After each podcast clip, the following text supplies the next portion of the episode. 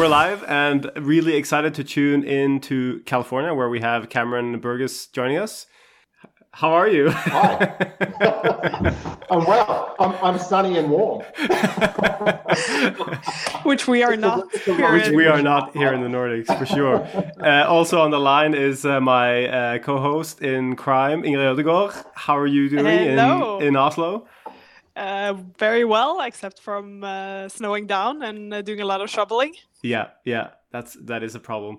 Uh, Cameron, how is the Californian winter? Which you may talk about it for a brief uh, amount of time, but not, not, don't rub it in, please. California winters are very mild. Um, I've been spending time up in Portland, a lot of time up in Portland recently, and yeah. you know, coming coming south from Portland back to back to California, the the difference in temperature, but also primarily the difference in sunshine is is is pretty astonishing. My yeah. my friends and colleagues who I stay with up in Portland take vitamin D um, because there's a because because there's a period of time in Portland where there's you know you're basically just overcast. There's there's clouds for months on end. So. Uh, so yeah, so yeah, yeah, yeah. Yeah. Here, we, here we are talking about the weather of all. Yeah, of all, yeah, yeah, yeah, yeah. Let's jump. let, let me let me just quickly introduce you properly there, Cameron. You're you're a serial entrepreneur. Uh, it seems to me you've started quite um, quite some um, early ventures, uh, focusing on different um, uh, sort of different areas. Um, you have a massive background as a marketing specialist. These days, however, it seems you're tearing down and restructuring so- social enterprises, and you're speaking at social enterprises events, uh, and you're doing impact investing. So tell us um, for those who don't know, what what is a social enterprise? Maybe we can start there. What is a social enterprise, and how does it differ from other types of companies?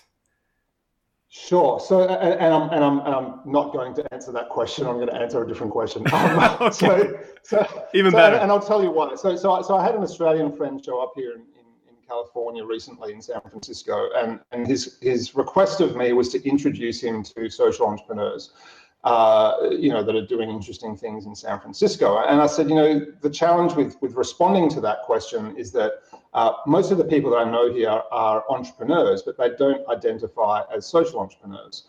Um, they're entrepreneurs that are doing something good. They may even be leaders of a non-profit that's doing, you know, something good.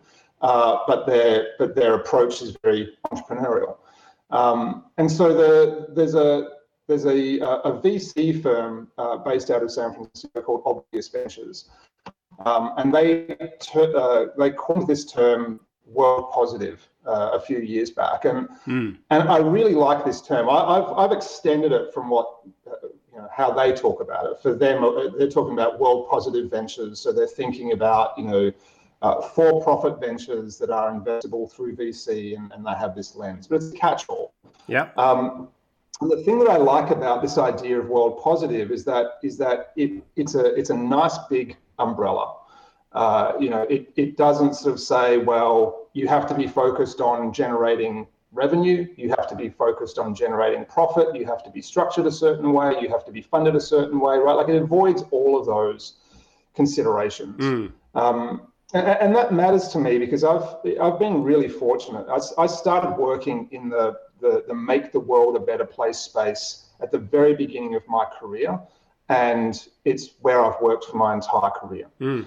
Uh, and, and one of the big frustrations for me has been the ways in which uh, organizations, individuals and organizations define themselves um, in ways that are limiting mm. and that create barriers to connecting.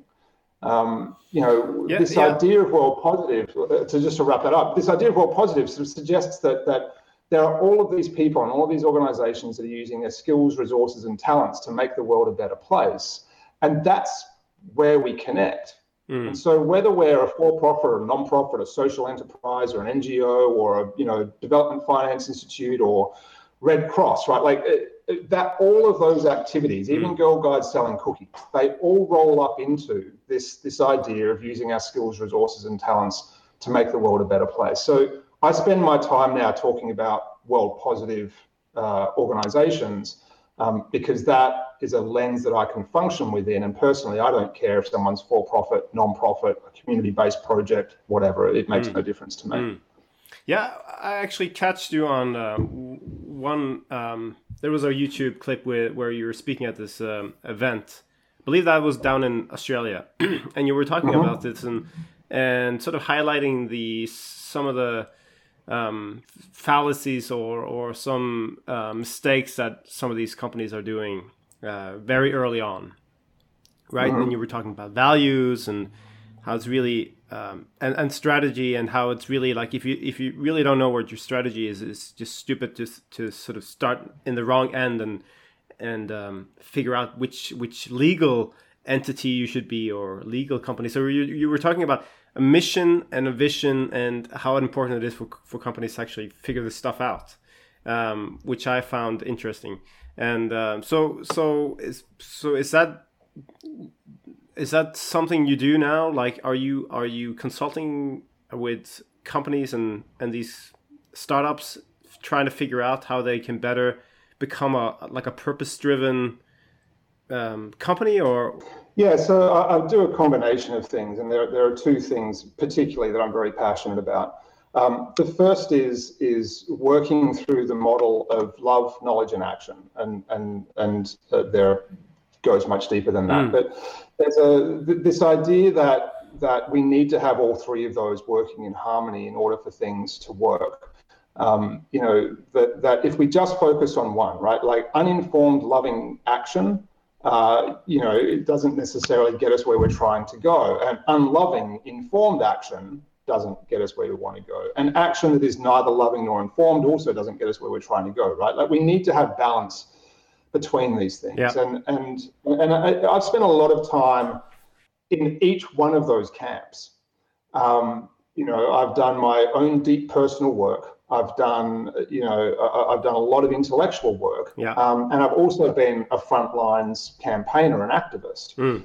And, and, and in each of those camps, I've sort of seen a preponderance of activity down one particular thread.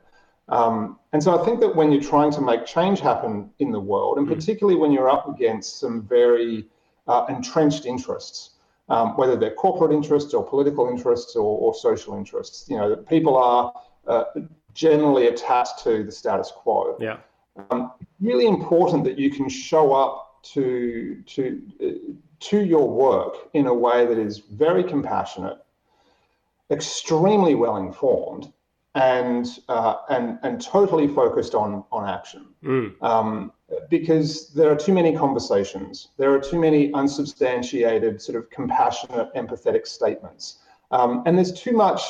Uh, you know, this this is a good idea, therefore we should do this, which works a lot in abstractions when you're actually trying to deal with saving people's lives or, or saving the environment. So you, mm. you have to be able to feel what you're doing. You have to be able to think intelligently about what you're doing, and you actually need to be doing something. Yeah. Um, so that's that's the work that I do with organisations, is and particularly with founders, is working through a a 12 step process with them that starts at values and really sort of gets clear about that's, who they are. That's um, super interesting. So, what would be the three biggest mistakes these these companies uh, do in in your experience?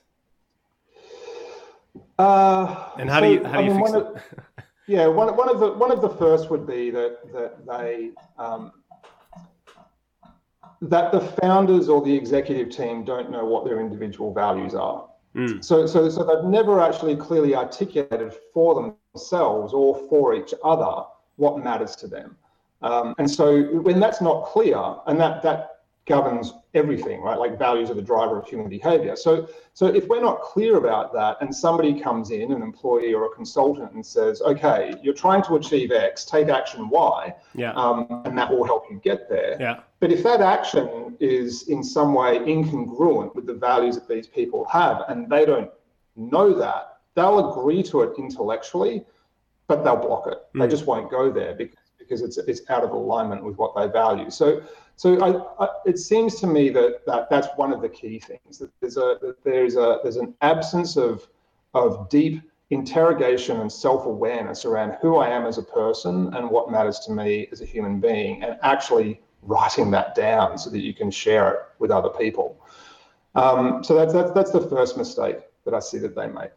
Um, you know, a, a second big mistake uh, is uh, something that you uh, alluded to earlier, which is defining a legal structure before you've even determined what your strategy is. Um, you know, you can be a non-profit and you can make vast amounts of operational profit uh, and plow that back into your mission. Uh, in fact, that's what the you know, the RSPCA has done. Yeah. Um, they're, they're, a perfect example of that. Or Greenpeace, right? Greenpeace operates like a, a, a an international social profit organization. Yeah, yeah, yeah, yeah. Um, you know, so so, but and equally, you can run a for-profit business and not make any profit, right? So so so your legal form is is has to be responsive to the strategy that you have as mm. an organization. Yeah. Um, and, and, and the, the assumptions that people make about, well, we're doing something good, therefore we should be a non-profit and people should just give us money and support us because we're doing something good. Uh, or, or alternatively, there's a there's been a huge backlash against that, and so there's become this almost uh, de facto standard now for people to say, well, that doesn't work. So therefore, we should go and create something that's a for-profit and treat people as customers and, and go down that path. But, yeah. but equally, there are there are marketplaces, if you like, where that kind of behavior is just is is, is uh, morally repugnant, right? Like to to be focusing on how you can create a market out of saving AIDS babies in Africa is just wrong. Hmm right? Like it's it's it's not the thing that you want to be focused on. And so so that's the second thing, yeah. focusing on legal before before strategy.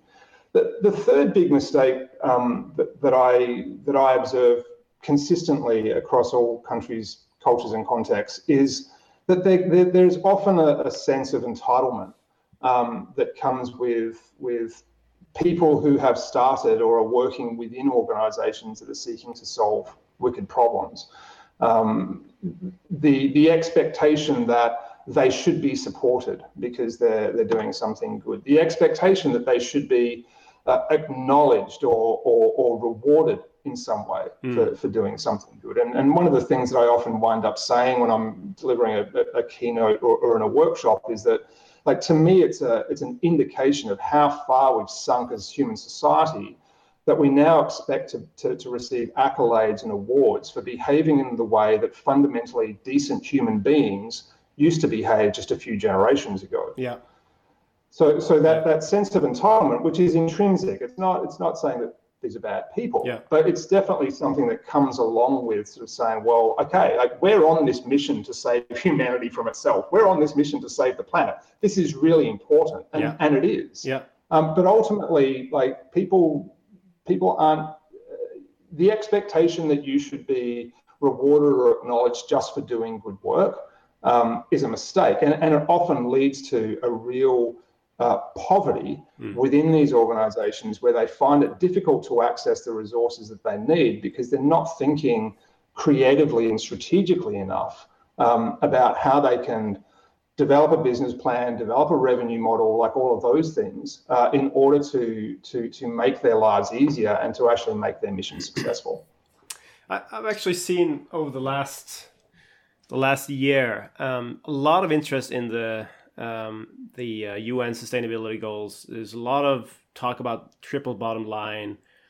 Uh, a lot of startups are looking, or, or at least in the entrepreneurship um, sort of sphere, there's there's a lot of companies now looking to solve problems that's that's sort of good for humanity. So so is this something we can expect going into like um, 18 and 19 and and and the the next five years? Is is sustainability now?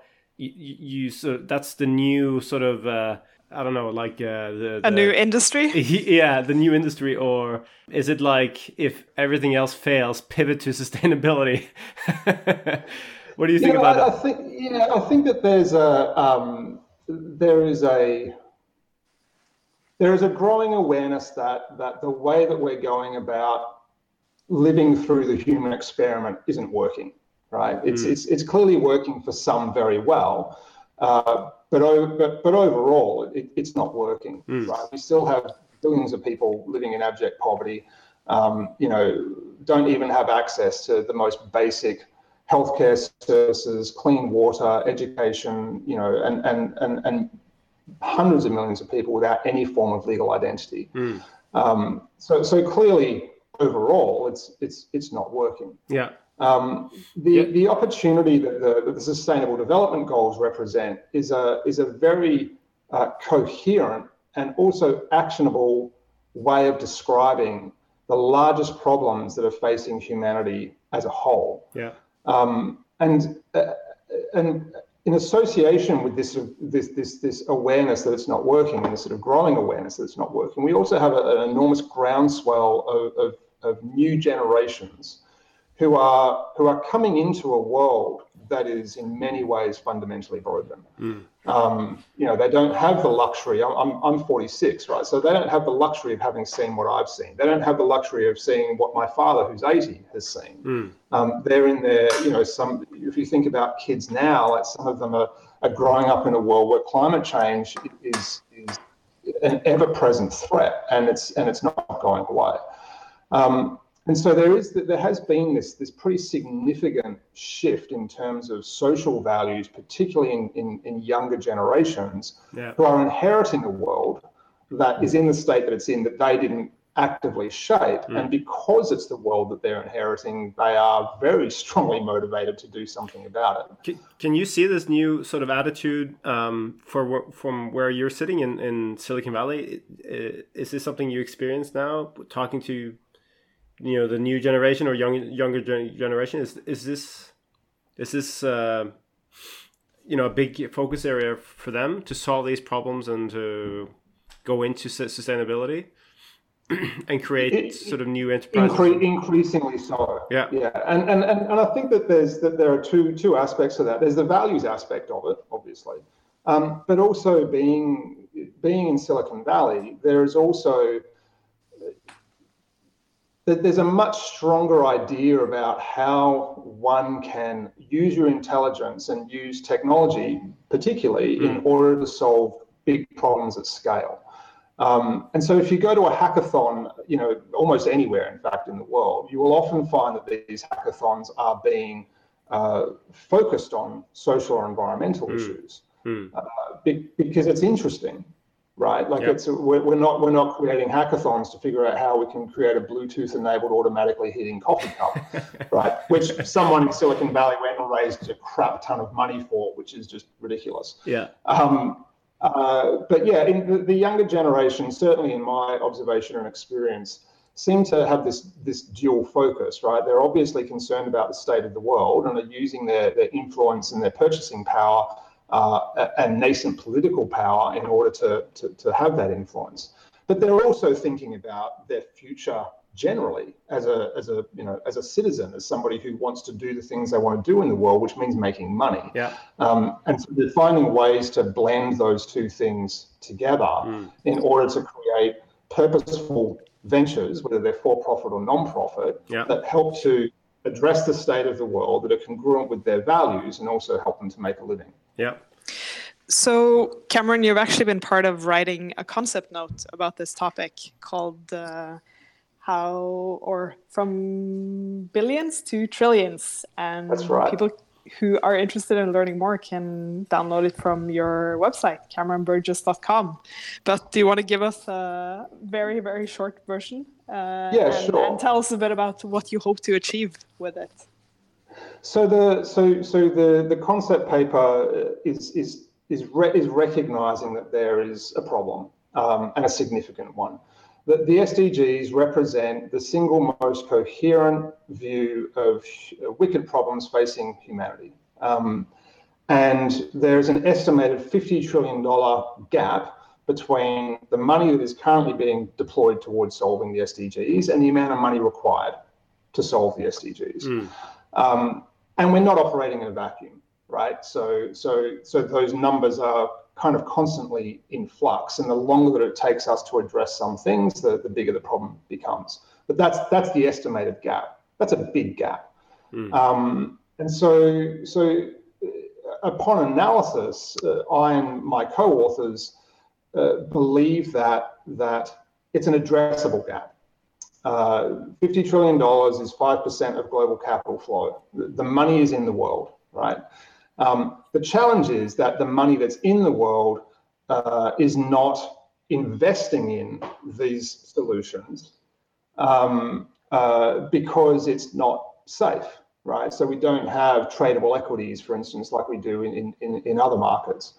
Um, and, and, but but beyond that, and I think that a big part of what we're trying to address with this paper is to say that no individual organized, no individual and no individual organization can solve any one of these problems in isolation. And yet, the, the, the, the, default modus operandi for these organizations that are trying to address in some part these problems mm. is to focus on their success as an organization rather than to figure out how they can collectively work together in order to solve a much, much bigger problem. Mm. And the, the white paper makes the point that just expecting people to change their behavior is, is ridiculous, yeah. right? Like there, there has to be an incentive for, for doing that. And so a, a key part of what we're describing in, in, uh, in billions to trillions is, is a, a mechanism of outcome-based funding where funders fund on the basis of success rather than on the basis of effort. Mm. Um, so you know, if we if we posit some wicked problem that's a billion considered to be a billion dollar problem, uh, what does it look like for, for a funder or a group of funders to put that money up and say, we will disperse a billion dollars if this problem is solved? Hmm. It, it changes the nature of the game, yeah. right? Because, because then that incentivizes a certain group of organizations who believe in the resolution of the problem um, and are financially incentivized to solve it to collaborate in order to solve that problem. And so the, the, the, the incentive is money. Um, the mechanisms are deep collaboration, and that requires a moving past one's individual organizational focus, but not ignoring it or abandoning it. Um, and so that's that's the core of what we're talking about in this concept paper. That's, super interesting. So um, I've I've been I've been sort of uh, looking into the whole space of impact investing the the last uh, the last year actually. I, am working as a as a technology scout on on behalf of uh, something called the Katapult Accelerator in Oslo. I don't know, if, Cameron, if you've heard about the Katapult Accelerator, but they're looking for startups who's actively trying to uh, do social good using exponential growing technologies. Um, and and this this is interesting because you, you touched on a point there which has to do with um, how, how, do we and you mentioned it earlier how, how do we give uh, papers to people who has no form of, of ID or passports uh, how do we how, how do we collaborate on a, on a massive scale on, on these like you say wicked problems and when you say wicked problems I, I, I'm assuming you mean you know big problems that you know clean water uh, poverty uh, stuff like that yes um, yep. so one of the technologies I've been sort of really been interested in in, in um, the last couple of months is is blockchain. So there's you know there's lots of uh, companies now looking to use this technology um, to solve um, and to organize um, you know massive amounts of work um, because we can do that now because we have this chain of trust um, that we can employ and or deploy into these massive problems.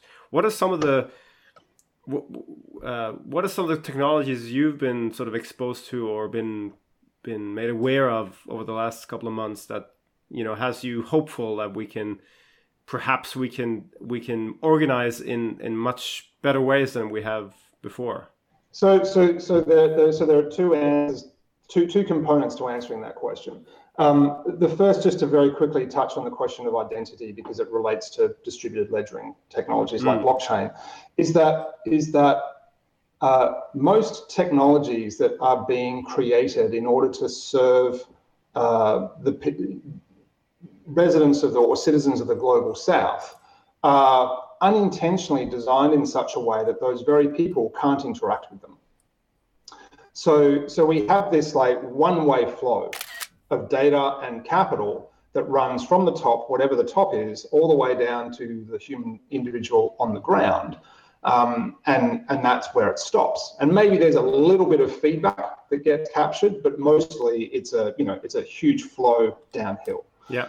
Um, and the and that's a design problem, right? So so the if you don't design with that human individual at the center of your design process, you don't think about how to solve the question of identity. Um, if you design with them at the center of the design process and recognize that they, through their actions, create value in the resolution of these problems and can and should be appropriately uh, acknowledged and compensated for the value that they create, mm. then you have to solve the question of identity, right? Um, so, so if I'm a if I'm a, a, foreign aid program as an example, and I'm coming in and I'm dropping money in, I'm deploying practitioners on the ground and doing all this amazing work, but I don't have a way to to recognize the feedback or to to capture feedback um, and to to compensate people for, let's say, you know, bringing a child five miles through the heat to get immunized. Uh, and, and, actually, that's a that's a that's a perfect example, and and speaks actually directly to this process, right? So, so a mother who brings her child five miles through the heat to get immunized, if that happens at scale, the, the impacts of that are, are significant, mm. right? Yeah. Kids don't get sick, mum and dad go to work, mum and dad make more money, mm. kids go to school, kids get educated, the economy of that country mm. goes up mm. Significantly.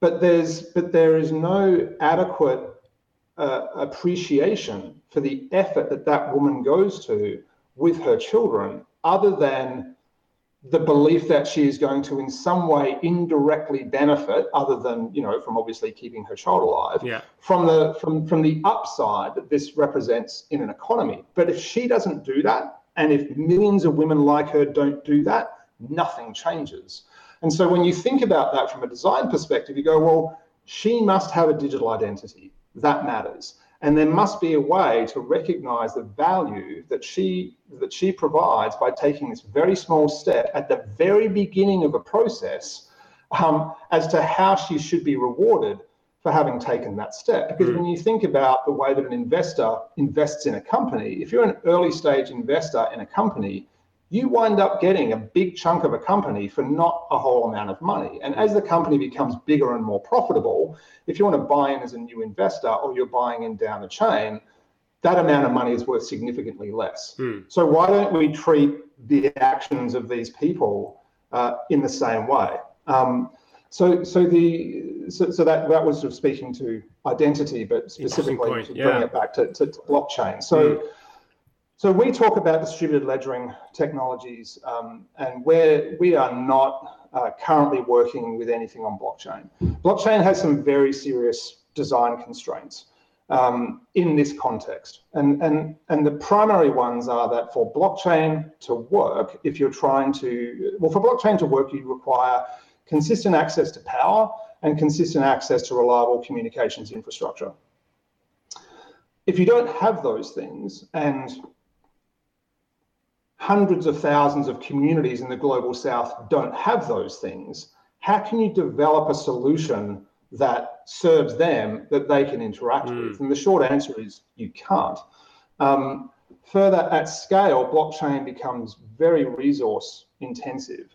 Um, and so if you start to think about, you know, how do you connect a multiplicity of players, hundreds of thousands, millions, tens of millions, hundreds of millions of people yeah. in the resolution of wicked problems, you could wind up burning an enormous amount of, of power and resources just to, to, to, run that through blockchain. So, so we're working with a team uh, called Holochain. Um, and the team at Holochain have, have the easiest way to talk about it is to say that they've created an n-dimensional blockchain, a holographic blockchain, um, so that so that we can uh, facilitate many-to-many connections at an enormous scale with a fraction of the resource constraints, and also to do it in, in conjunction with uh, the uh, a hardware solution that they've created that enables mesh networks. Mm. Um, so that you can then create an application for a local community. You can deploy it in the local community. They can host it partly, obviously, in the local community, um, uh, and then be derive value from hosting that application in their community. So, mm. so if you have a large number of other organizations that need to use that application in order to interact with the community, the community itself profits from them using the system that's hosted within their community, um, which makes a lot more a lot more sense to us. Um, and so that's the that's the path that we're going. On. That's the thing that really really excites me about about you know everything that we're looking at. In terms of technology generally, you know we're viewing this work that we're doing, and as we describe it in billions to trillions, as plumbing. I, we we see the problem not as being that we have to come up with some crazy new technology, but what we need to do is get the platforms and frameworks and systems that have been built so in some cases deliberately and in some cases just because you know that's the, the, the the hangover way in which people have been doing it for so long have been created in isolation to actually get them to work synergistically. Um, and that's possible with all existing technologies now. Interesting. Um, what what really um, uh, dawns on me when we when we speak is uh, you you really don't have have anything close to a nine to five job, um, and uh, and uh, and uh, you know we started this podcast. Uh, well, I mean we've sort of gone in different directions, but it was sort of started as because we were really curious to know individuals who's le- who's living unnormal lives, right? Who's who's doing things that uh, you know most people aren't doing. Uh, but it seems seems to me like you've always had this lifestyle. So have you ever had like a just a normal thing where you went to work and did your thing and went back, or have I've this... not had a job since I was eighteen. Yeah, yeah. That that was so... my that was that was what I gathered from from looking at your uh, your LinkedIn profile. Yeah, I mean, I think that there's a um, uh, it's funny, you know, like uh, my, my nephew, uh, my eldest nephew is is uh, is 17, and he um, he. I was back in Australia recently, and he was sort of saying, "Oh, you know, I, I look at what you do, and I think it's awesome, and I want to be like you." You know, and I, I sat to sit down and was like, "Okay, look, what you get to see is the postcard of my life. You yeah. get to see the Instagram version of my life, right? um, if you talk to anybody who lives and works the way that I do, it comes with uh, extreme discomfort at times. Yeah. Um, and, and, you have to have a capacity for for for coping with uh, unpredictability at a pretty significant scale. Mm. Um, you know, income comes in peaks and troughs. Uh, you know, and and when you when you work for yourself, essentially, you know, even if you have a company that you own, you're still working for yourself. Yeah. Um, the, the business development work kind of never really stops, right? You're always looking for for, for more business. Mm. Um, but but I but I chose this, right? This was deliberate. Um, I, I, wanted to have the freedom and the flexibility to go anywhere in the world, to work with anyone who was doing anything interesting, mm. to be able to stay wherever it was that I had been flown to for as long as I felt to stay there. Um, and to you know to permit me to to really travel the world, meet interesting people, do interesting things, but never be in a situation where I where I couldn't make any money.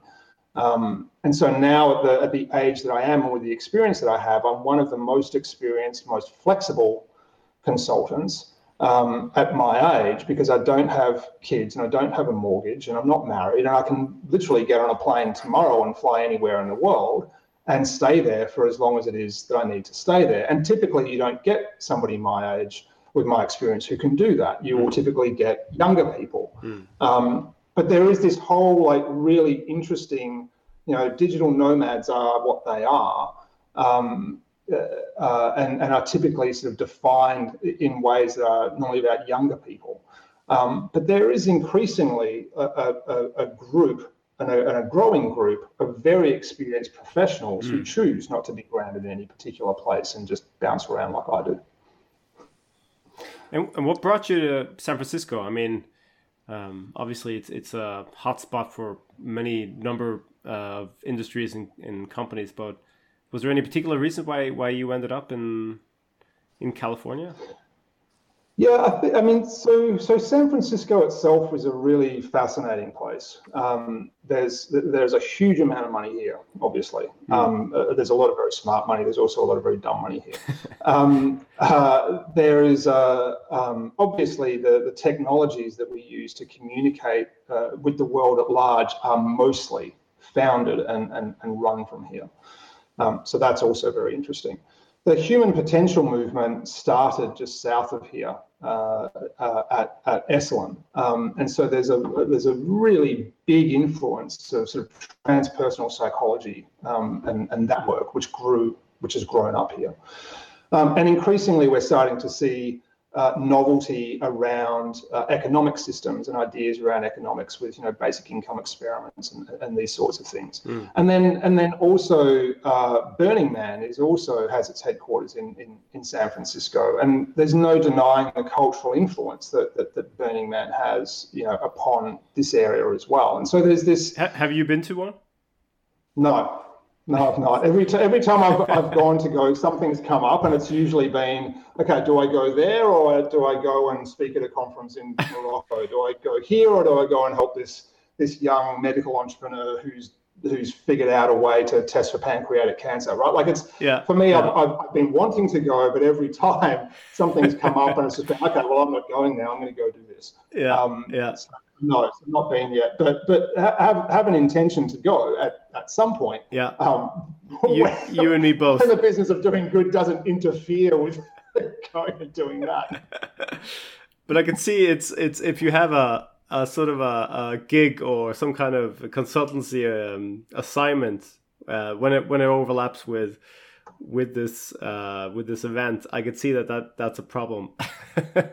right well, you, you wind up making a choice, right? Yeah. And it's it's a. Uh, um, I mean, for me, and I had this conversation with a with a friend many years ago who was like, you know, would you rather have the money or would you rather have the influence? And I was like, I'd rather have the influence. Yeah. I, the, I would rather be doing work that I feel good about um, and contributing my time to to to shaping a better world yeah. um, than I would if I had to make a choice, which in these instances I have, yeah. um, than going and having that experience, which is which is no doubt a completely different and highly valuable experience.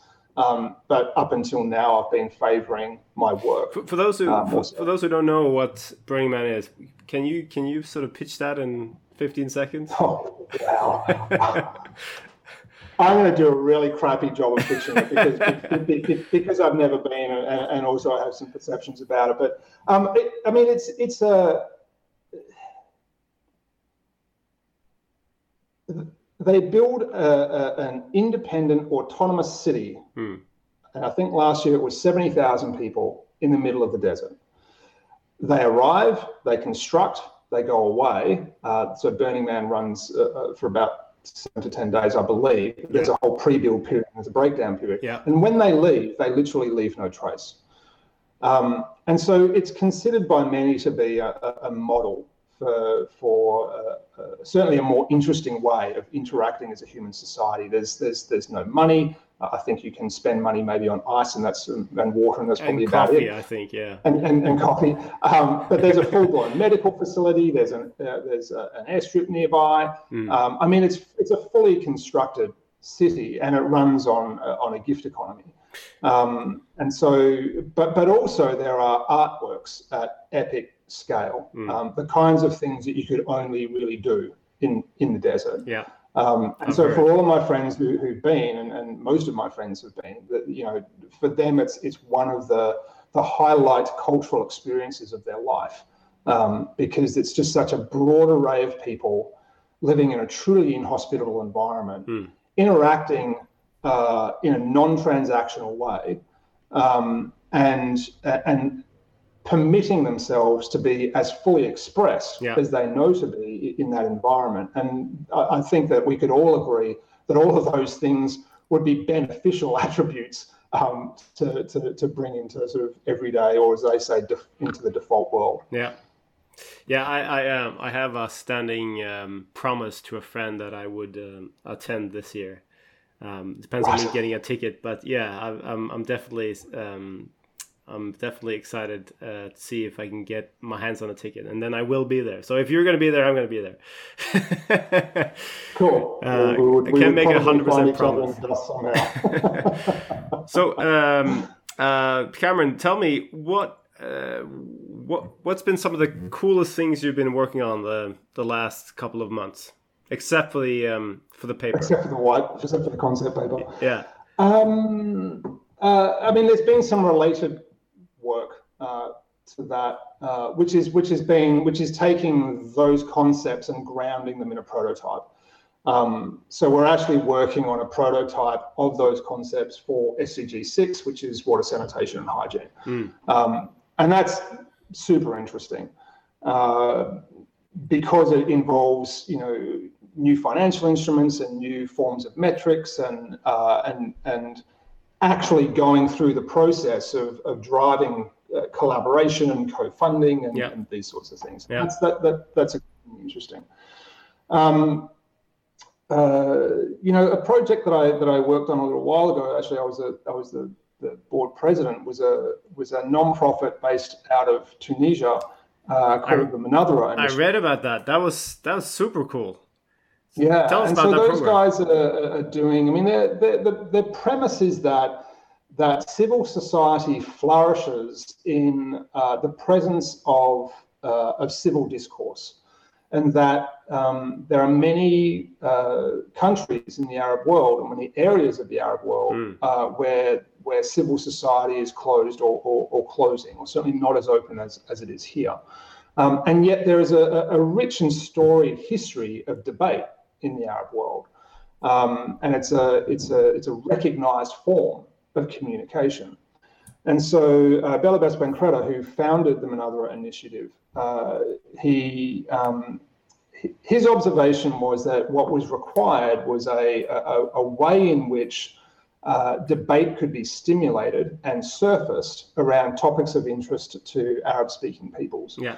Um, so he's uh, uh, Algerian born, uh, German raised, uh, but, but you know, deeply connected to, to the region. Mm. Um, and so, so he created a, a, an online debate platform. The, mm. the idea being that a debate topic would be posited, that you had uh, 99 seconds to to articulate your response to the debate topic for or against, mm. um, and whoever rose to the top uh, on either side would go to a live televised debate on Al Jazeera. Mm. Uh, now, I, I, believe that they have a, another uh, another broadcasting partner. But, but regardless, that, that was the idea. And that and those those two people who were, who were typically youth, because it was aimed at youth, would be supported by a subject matter expert as well. So mm. you have two young people and two experts for and against having this live debate around some pretty tricky topics um, on television. Yeah. Uh, and and uh, this stimulated a very high and continues to stimulate a very high degree of civil discourse um, and is providing uh, particularly young people in the region with an opportunity to yeah. to uh, learn how to shape their thoughts, right? Learn critical thinking skills, yeah. learn how to how to uh, to to reason uh, verbally, yeah. Um, and and really uh, helping a new generation of leaders in the Arab world to flourish. So I imagine um, there's some challenges with that project. Seeing it, it's in a, you know, it's a different culture, it's a different part of the world what what were some of the challenges with with um, you know being a strategic advisor for for a company like that? Uh, not as many as you might think. Okay. Um, I mean, because because you know everything's a requirement, right? And yeah. so so when you when you're trying to design a solution to a problem, uh, your job is to figure out what all the requirements are. Yeah. And so, you know, there were definitely some tricky things that that, that occurred. Um, where uh, you know a, a, ministry, for instance, would withhold approval to mm. run a, a, live televised debate until the 11th hour, mm. and in some cases not approve it. Um, uh, I think that only once have they ever had to cancel um, one of their one of their debates. Okay. Um, but that but that you know as you can imagine like creates a pretty high degree of operational stress. Yeah. Um, as you've got people in country running backwards and forwards and having meetings and trying to get approvals and you know I mean this this type of these types of conversations are are, yeah. are potentially inflammatory, right? Yeah. So yeah. so they're, they're very much running the the the, the seeking to sort of run along a razor's edge, right, and make sure that they're both achieving their mission, but also not doing it in a way which is upsetting, so upsetting to the powers that be that they they try to close them down. Sure. Um, you know, the, I think that the the other thing, I mean, what something that was very eye opening to me in spending time uh, uh, in in Jordan uh, with a group of youth that had come from all over the Arab world, yeah. um, was was the recognition of how how well resourced they are as human beings. Mm. You know, like uh, every single one of them had a story of of that that that, the, that your average Westerner would just find truly horrific. Mm. Um, you know, brothers being taken away in the middle of the night, villages yeah. being bombed, right? Yeah. Like stories of torture and rape and all of these things. Yeah. I mean, horrific. And yet they were so together. Mm. The, the, the, the, context that they were living in had not taken away from their delight of being sure. alive or any of those things, okay. but it had, it had it had given rise to a resolve to go and do something about it. And it's yeah. I don't know if you've been tracking what's been happening in the US with this recent mass shooting in Florida. Um, but it's kind of, it was, in some regards, the dynamics are similar, yeah. right? Like a group of young people who've experienced great suffering and who, rather than being beaten down by it and sort of being told that or determining that they need therapy, um, their therapy is to go out into the world and try to change the world. Yeah. Um, and that, I mean, that kind of action is so inspiring. I mean, we, we've seen this um, multiple times over the last, you know, decade, but it finally seems to me that there's some momentum growing now with, within the young population wanting to see a change and really stepping up to do uh, to do what's necessary. Hey, um, um, I see that we've lost um, Ingrid. Uh, I think she ran out of battery. Uh, I think we could probably go on for hours, uh, Cameron. Really interesting talking to you. Um, I would really love, uh, like I said, to to hook up if if uh, if you're ready for a cup of coffee in in the beginning of April, when I can join you in the in the lovely uh, California winter. Uh, love to hear more about your projects. Uh, thank you so much for uh, doing this, and um, have a great week. Thanks, Marcus. You too, and I look forward to seeing you in person in California soon.